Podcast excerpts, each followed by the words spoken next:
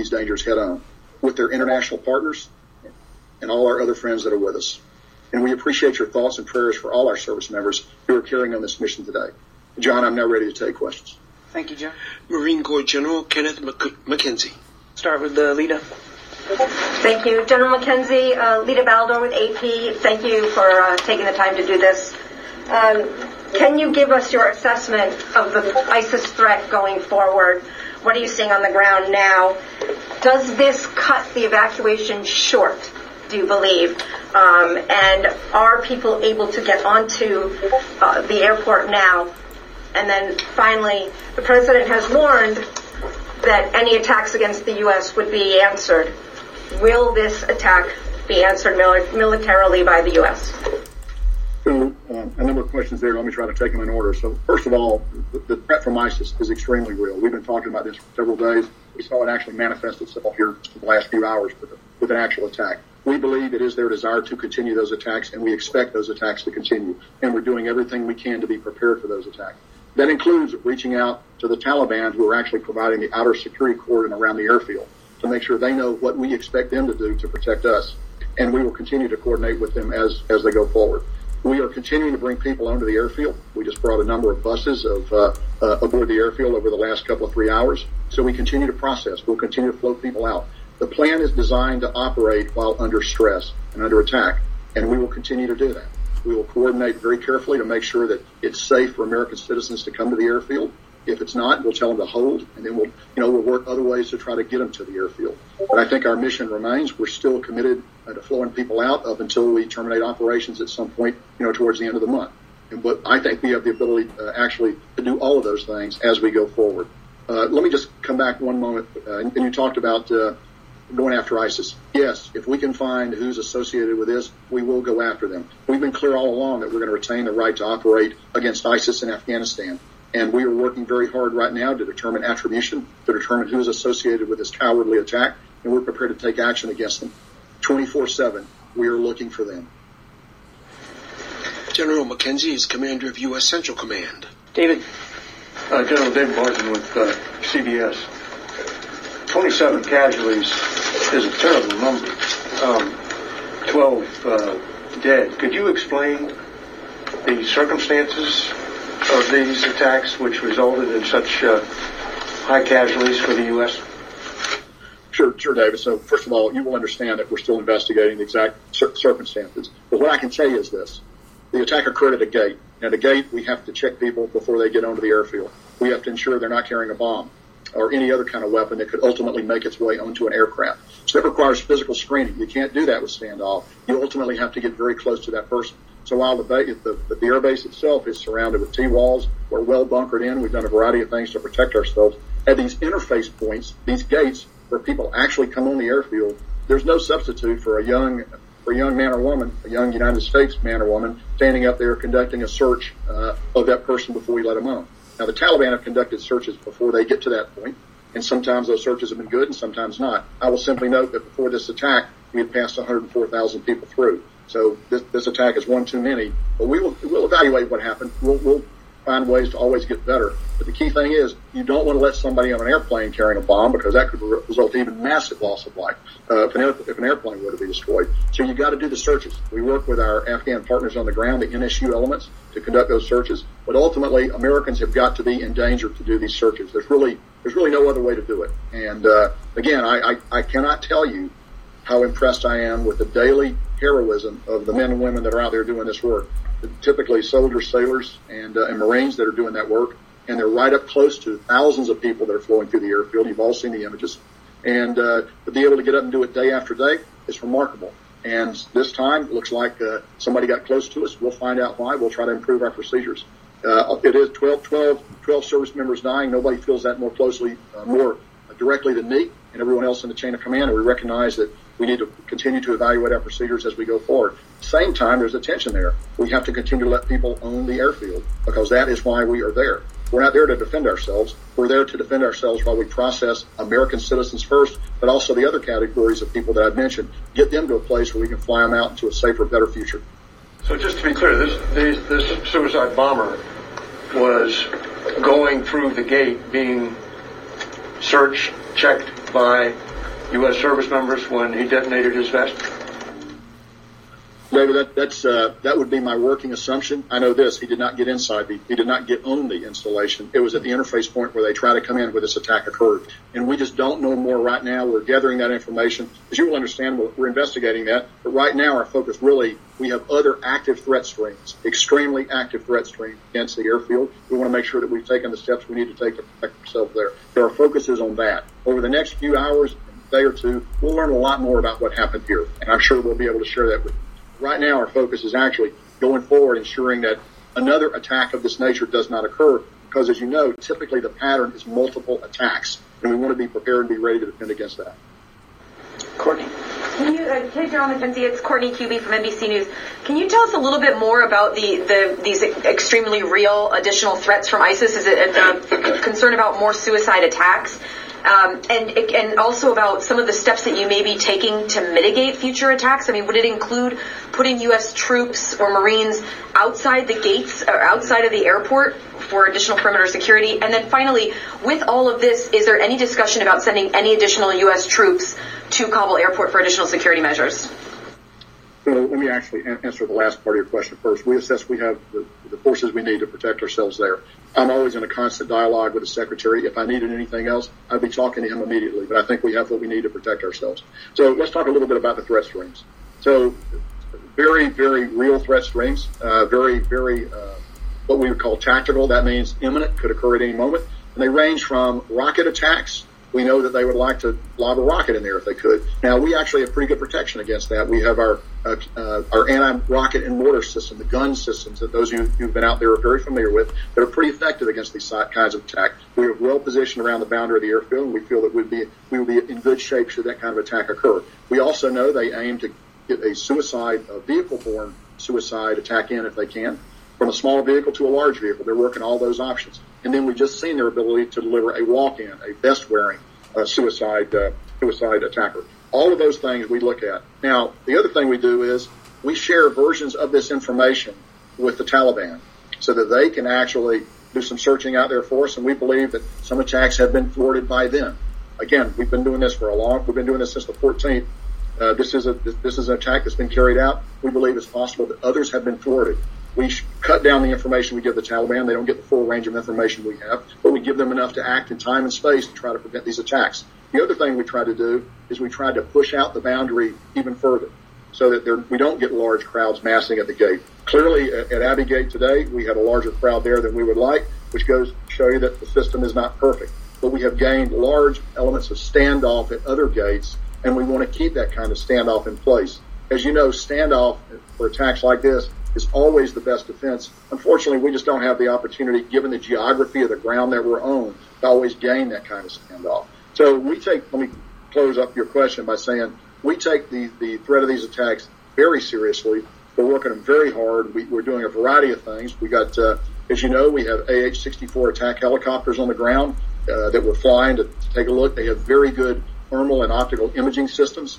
We got aircraft overhead that uh, have also have very good imaging systems. We have unmanned aircraft, MQ-9s, that have the ability to look. All of these systems are being applied in defense of the airfield, all of them on a continual basis, all of them vectored by the intelligence that we receive, and that we and then we also use the Taliban as a tool to protect us as much as possible. I'm going to go to the phone. Marine Corps General Kenneth McKenzie. He's the commander of U.S. Central Command. Then I get uh, Alex Horton, Washington Post.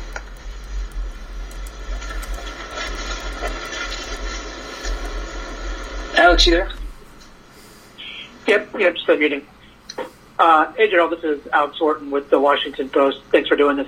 Uh, can you give us a sense of where you are in casualty notification for for these folks on the ground? Uh, you know, how long you expect it to take, given that it's a large number? Uh, and also, can you tell us a little bit about you know how the, the forces have reacted? You said that you in, introduced a little, probably more standoff at this point, but what are other measures you're taking to increase security uh, after the attack? Sure. I would, I would actually defer to the services for notification of, of uh, casualty. That's a function that the service provide. And, and I, I, believe that process is ongoing, but I just I do not have visibility on it. My visibility is fully forward against the, the, day-to-day practical threat that we face in the theater. But there are other people who can probably then answer, answer that question for you. I'm just I'm just not that person, Alex. So in terms of practical things that we're doing, okay, uh, again, We've reached out to the Taliban. We've told them you, you need to continue to push out the security perimeter. We've identified some roads that we would like for them to close. They've identified that they will be willing to close those roads because we assess the threat of a suicide-borne vehicle threat is high right now. So we want to reduce the possibility of one of those vehicles getting close. And so we're actually moving very aggressively to do that. We talked a little bit about the the over the Overwatch that we have in place, but I'll review it again. We have our unmanned aircraft, our MQ-9s, and other unmanned drone systems that have very good optical and other means of looking down. So we, we look at what's happening around the gate. We try to identify patterns, and we got highly trained people that take a look at that. We also have our aircraft that we fly locally. Uh, the AH-64s that I mentioned a few moments ago, as well as other manned aircraft that come off the USS, uh, off the carrier that we have off the Makran coast, as well as U.S. Air Force aircraft uh, that we bring up from out of from out of Afghanistan. Everything ranging from F-15s to AC-130 gunships. And as you know, the AC-130 gunship has a very highly capable targeting system, and it's also a very visible platform. And we know we know from long experience visible demonstration of these kinds of ISR tends to dissuade the attacker because they, they know that if we can see them do it, we're going to strike them immediately. So we'll be prepared to do that should it become necessary to, to defend the base. We're looking very hard. We assess we are in a period of heightened warning right now, and we're working through that as, uh, as aggressively as we can. Over. Uh, Gordon. General uh, Gordon Wolf from Wall Street Journal. Uh, can you tell us if you think that your recommendation for staying potentially after August 31st would change because of this threat stream? Uh, or are you concerned about the threat stream? Um, and also, you know, the U.S. military and the Taliban have been coordinating very closely uh, on various things. Do you still trust the Taliban, and is it possible that they let this happen?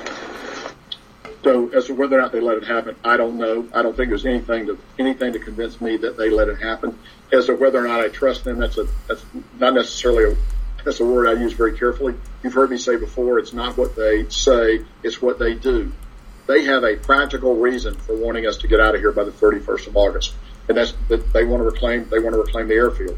Uh, we we want to get out by that day too, if it's going to be possible to do so. So we share a common purpose to the, as, as long as we kept that common pur- purpose uh, aligned, they've been they've been uh, useful to work with. They've cut some of our security mitigates, some of our security concerns down, and they've been useful to work with going forward. Now, long term, I don't know what that's going to be. I will tell you this: anytime you build a non-combatant evacuation plan like this, and you bring in forces, you expect to be attacked.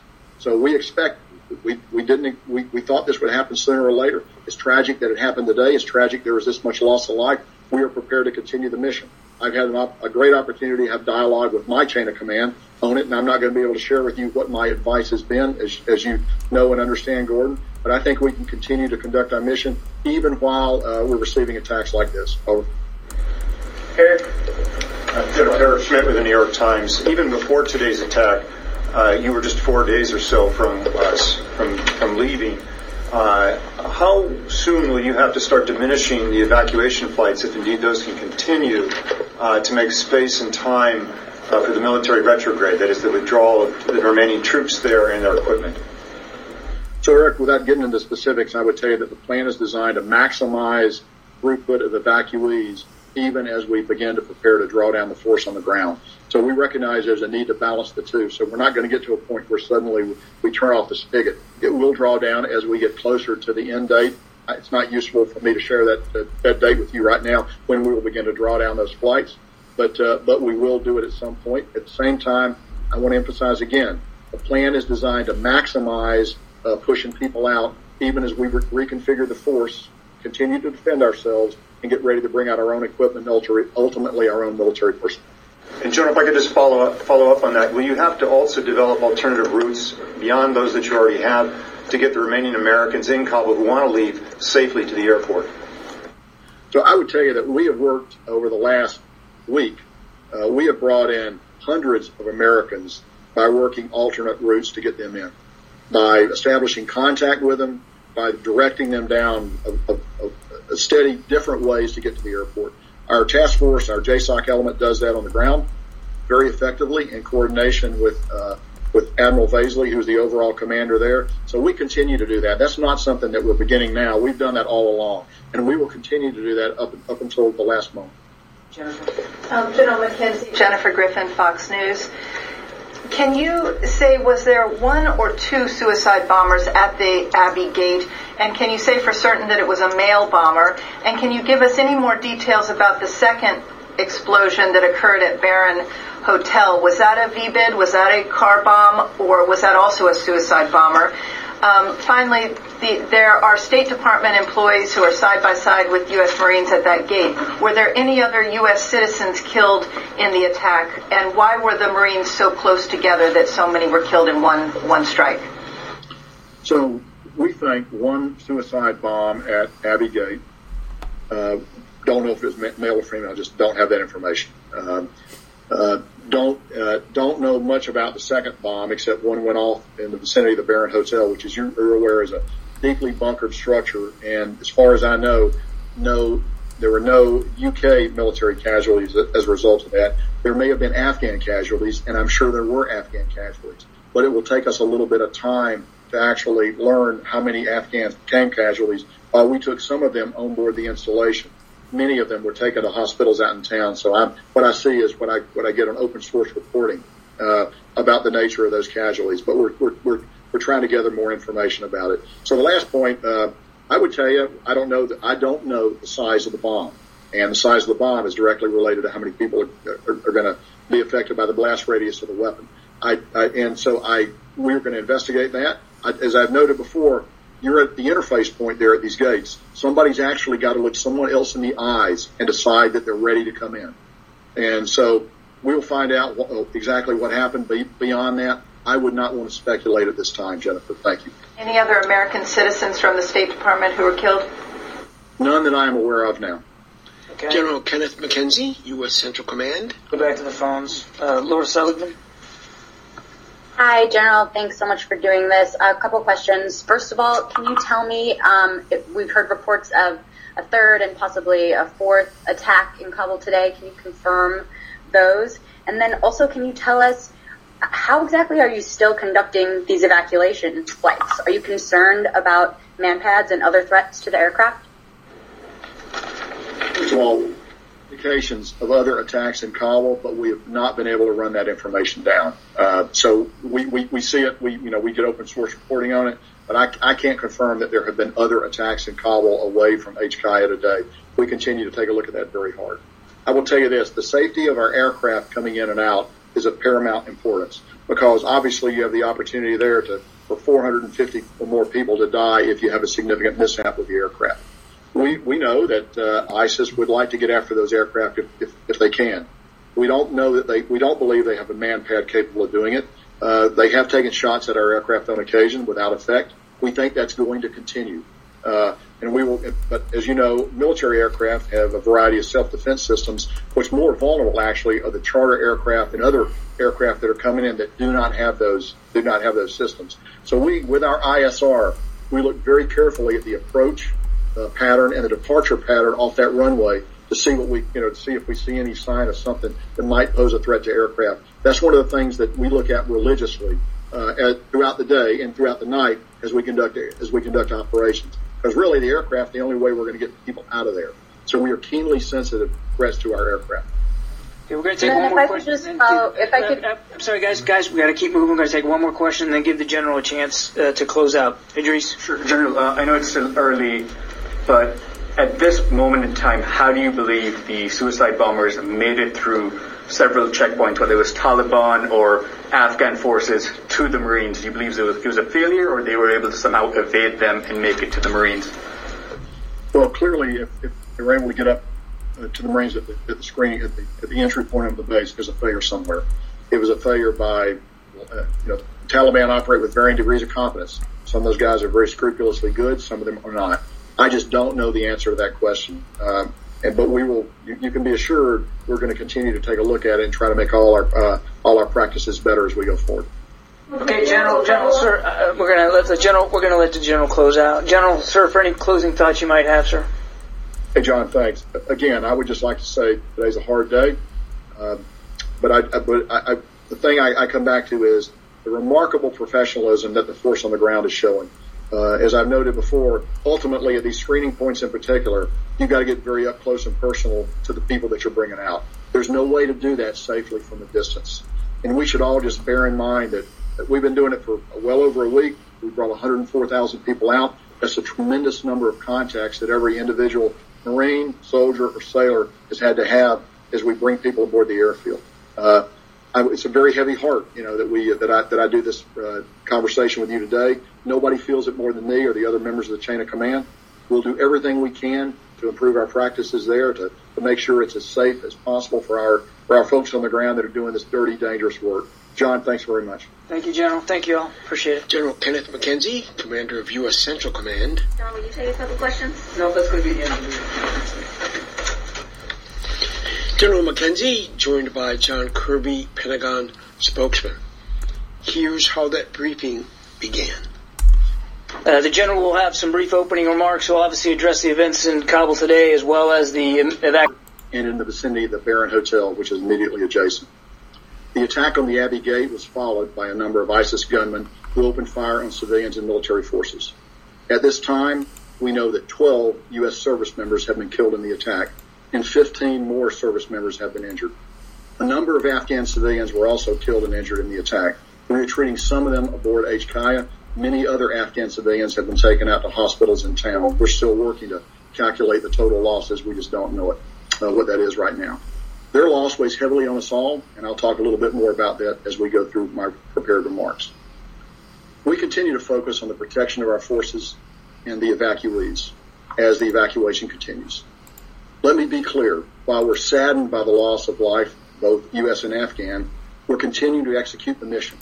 Our mission is to evacuate U.S. citizens, third country nationals, special immigrant visa holders, U.S. Embassy staff, and Afghans at risk. Despite this attack, we are